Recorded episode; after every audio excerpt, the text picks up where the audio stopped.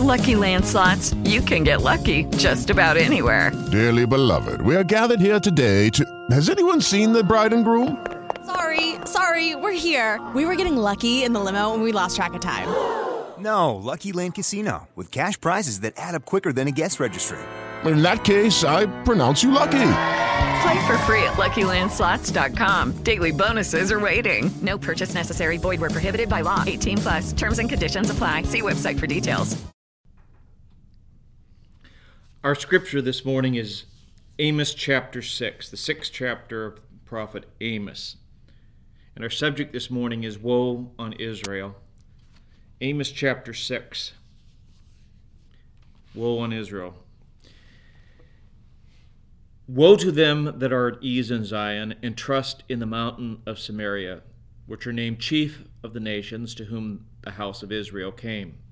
Pass ye unto Calneh and see, and from thence go ye to Hamath the great. Then go down to Gath of the Philistines. Be they better than these kingdoms, or their border greater than your border? He that put far away the evil day, and excuse me, Ye that put far away the evil day, and cause the seat of violence to come near, that lie upon beds of ivory, and stretch themselves upon their couches, and eat the lambs out of the flock, and the calves out of the midst of the stall, that chant to the sound of the viol, and invent to themselves instruments of music like David, that drink wine in bowls, and anoint themselves with the chief ointments, but they are not grieved for the affliction of Joseph. Therefore now, shall they go captive with the first that shall go captive, and the banquet of them that stretch themselves shall be removed. The Lord God hath sworn him by himself, saith the Lord, the God of hosts. I abhor the excellency of Jacob and hate his palaces. Therefore will I deliver up the city with all that is therein. And it shall come to pass, if there remain ten men in one house, that they shall die. And a man's uncle shall take him up and he that burneth him to bring out the bones out of the house, and shall say unto him that is by the side of the house, Is there yet any with thee? And he shall say, No. Then shall he say, Hold thy tongue, for we may not make mention of the name of the Lord. For behold, the Lord commandeth, and he will smite the great house with breaches, and the little house with clefts. Shall horses run upon the rock? Will one plow there with oxen? For ye have turned judgment into gall, and the fruit of righteousness into hemlock, which ye rejoice, ye which rejoice in a thing of naught, which say, Have we not taken to us horns by our own strength? But behold, I will raise up against you a nation, O house of Israel, saith the Lord the God of hosts, and they shall afflict you from the entering in of Hemath unto the river of the wilderness. Last week we noticed the woe of chapter 5, verse 18. It spoke of woe to them who thought the day of the Lord would be good for Israel. They likely assumed that God would, would do what he had done before, that he would rescue Israel, and that no matter how Israel suffered, its enemies would be destroyed, and somehow Israel would come out of it uh, being rescued at the last minute. Israel thought they had basically psychoanalyzed God. They figured they knew how God acted, they knew how God responded. They figured that He was always there to help Israel. Even in bad times, ultimately, God was going to do something miraculously to get Israel out of the military and diplomatic mess it was in. Instead, Amos said, The day of the Lord will be a dark day that will go from bad to worse.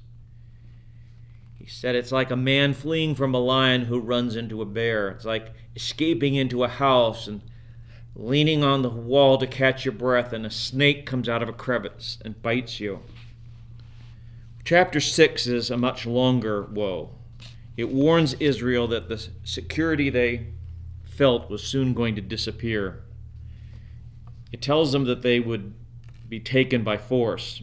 He said most of them were going to die. Those who didn't die would be would die in eventually in captivity. Amos warns those in the mountains of Samaria, quote, which are named chief of the nations to whom the house of Israel came. By chief, he means a first or notable. This may refer to the nobles and the uh, rulers of Israel, but it probably also included the rich merchant class. We've said that the uh, this was a period of unparalleled prosperity in the northern kingdom, which is one reason why they're kind of oblivious to the prophet. Things seemed to be going so well for them. They were enjoying the good life. And the merchants really controlled the tenor of the culture as much as anyone because they were causing the, the material prosperity. So it likely included the merchants, the prominent men, the leaders, the, the also the, the ones who were the fashion leaders, the ones others emulated.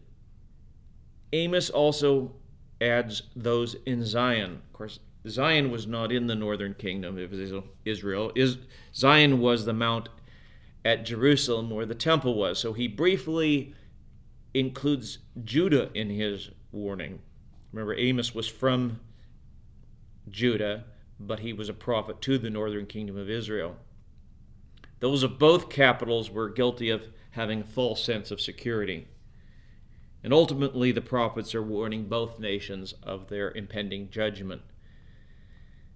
Amos criticizes the leaders of Israel for their false sense of ease.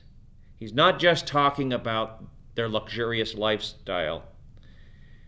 They were financially at ease. They were at ease also, though, with their political ascendancy. This was the golden age of Israel. Assyria at the time was weak, and they had uh, trade that was advantageous to them. Militarily, they didn't have a problem with defense. So everything was going well with them. They were also at ease with their supposed religious orthodoxy, which was really apostasy even to the extent that Jehovah was recognized, it was really a very false worship. He was basically treated like one of the uh, Baals or lords. In verse 2, the people of Israel told, told to consider three strong cities. Calneh, we're not sure what that where Calneh was or, or what city is referred to. A lot of the cities of the ancient world, when they were destroyed, uh, the name was lost with them, and it's, it's, it's sometimes unclear where a particular city was. Hamath was north on the Orontes River. Gath, though there's some de- debate even on where Gath is, we know it was one of the five chief cities of the Philistines, but many years earlier it had been taken by Uzziah. So apparently these are three cities that had come to an end, three once prominent cities that had come to an end. The question Israel is asked of these cities is uh, are they better? Are they different than Israel and Judah? Are, are they going to be more blessed than Israel and Judah? The implied answer is, is no. These cities uh, aren't going to be treated any better or any different than will the cities of Israel and Judah. These cities were once strong, but they fell. Israel, of course, was, was so strong, it was confident in its strength. Not just at this time, military strength uh, was sufficient, its borders were bigger than it had ever been. Uh, they were materially prosperous. They were living the life of luxury because of the trade, which went all the way from Egypt all the way into Mesopotamia. So they were at the crossroads of that part of the world. The implication is if these cities could fall, why are you at ease? Why are you so confident? Okay, so the point is really, by implication, that Israel was more blessed than these cities. But even though Israel had been blessed by God, it, it was the doing of God. They were not obedient, and they were not faithful to the God that had blessed them. So, if they had basically abandoned the God that had so blessed them, why shouldn't they they fall just like these other cities? Why shouldn't they meet the same end as these cities? So, this false sense of security is foolish. Verse 3 says it's because they put the day of accountability far into the future that they're actually inviting that day to come. They're snubbing their, um, you know, they're they're snubbing God. Basically, they're saying that God is not going to judge them. We can live like we want. We can rebel against God, and we're doing great. So we don't really need to think about the possibility of judgment. So they're, they're really causing the, the sitting or the seat of judgment to come near them by their attitude. Their foolish disregard for the possibility of God's judgment, God's displeasure on them, had caused this false sense of ease which the prophet is really addressing. He pictures them laying on ivory beds, which is likely just what it implies likely beds that were inlaid with ivory. They were enjoying luxuries on, on their couches. They, they were feasting on the best lamb and beef. They're pictured listening to the latest music, even inventing new instruments with a presumably new sound.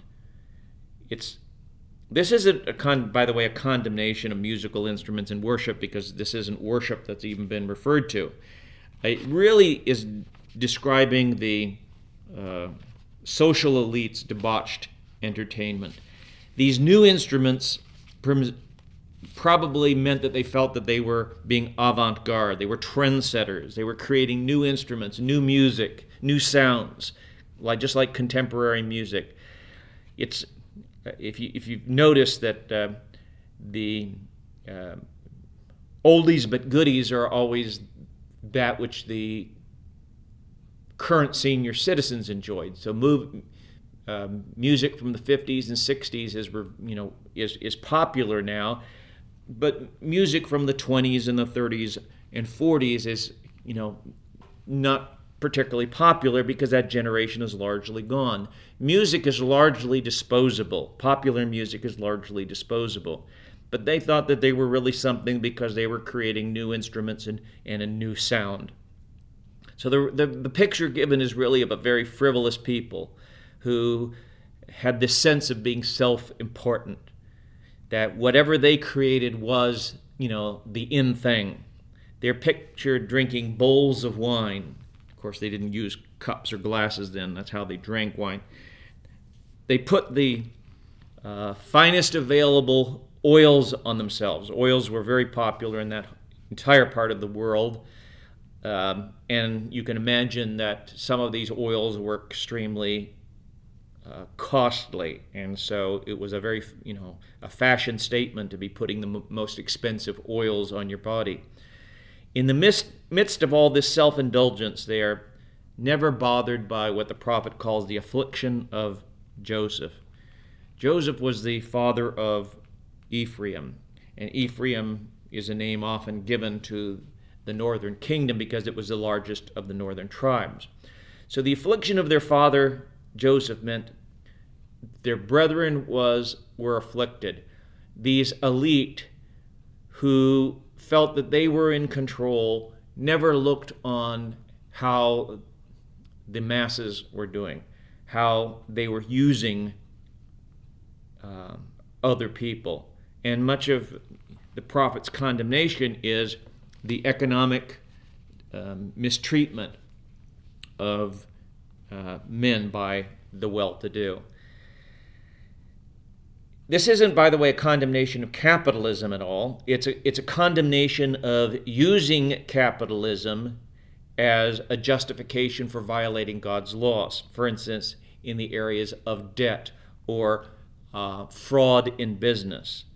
Uh, capitalism doesn't create morality. Capitalism works, but it, it requires an ethical people, as do all systems, economic or otherwise. Without biblical ethics, any system is going to result in injustice. In verse 7, God says, When the captivity comes, the rich are going to be the first to go. They were the elite, they were the preeminent in society, in business, and politics. So God says, You'll be among the first to go into captivity. In verse 8, God swears by himself yet again. The God of armies says he hates the houses and cities of Israel. Far from here, they were expecting God to rescue them somehow. If they were going to undergo judgment, God, they figured, was always going to there to rescue them. They figured that that was what just what God did.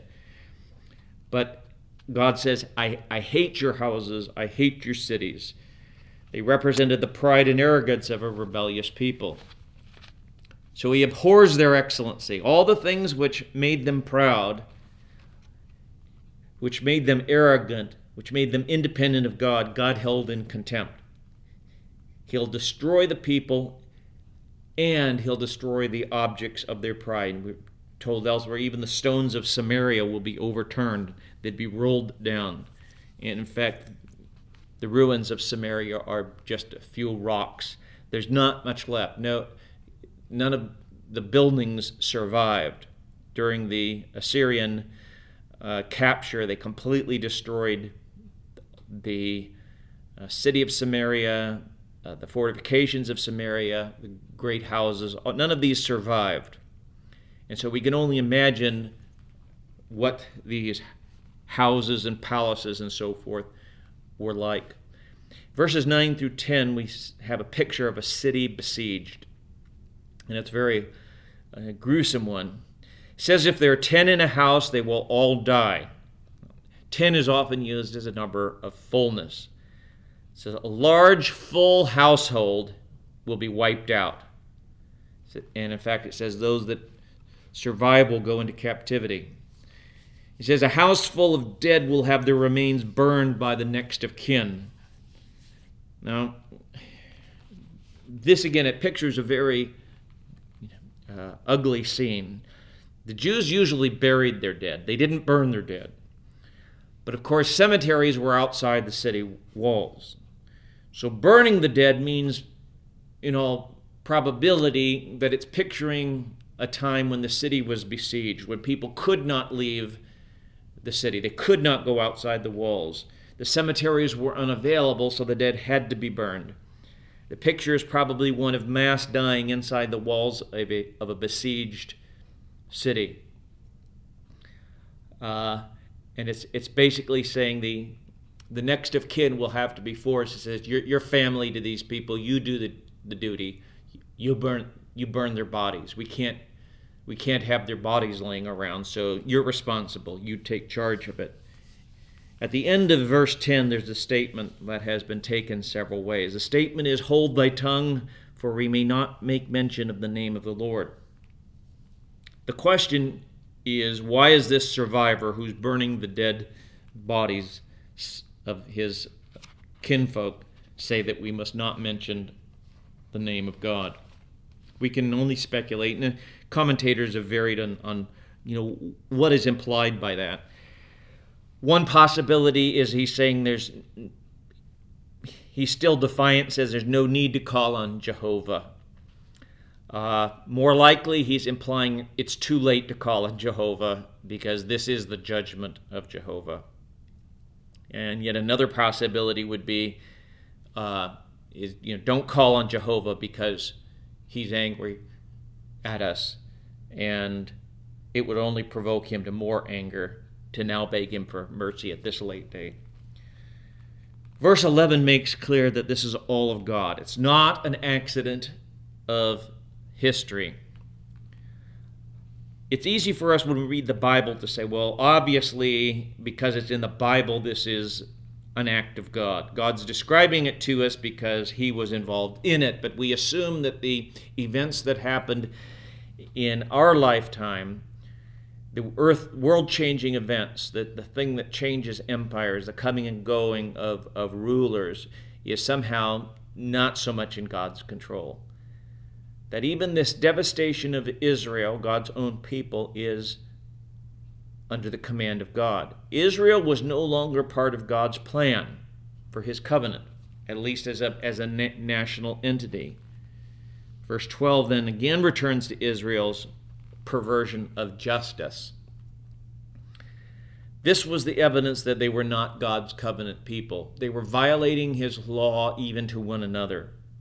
Obviously, when we violate God's law, where much of God's law deals with how we live with one another. So God has said, you know, that they've offended him, that they're apostate, but in the in the practical outworkings, it means that men are violating the rights of others. And in their prosperity, they were using their wealth, their power, and their success for injustice or in unrighteousness. Verse 12 asks Do horses run on slippery rocks? Or will men plow that rock with their oxen? The obvious answer, even to a simpleton, is, is no. It's equally stupid, however, for the people of Israel to have turned from God to idols. It's equally stupid for them to pervert justice and think God would somehow bless them. It's stupid to think that the day of the Lord would be a blessing. Well, it's equally stupid to think that they had finally arrived and to take pride in the culture that made them rich and powerful. So it's also no accident of history, we could say, that Amos spoke to Israel in the period of its greatest power, its greatest um, wealth, its greatest period of ease.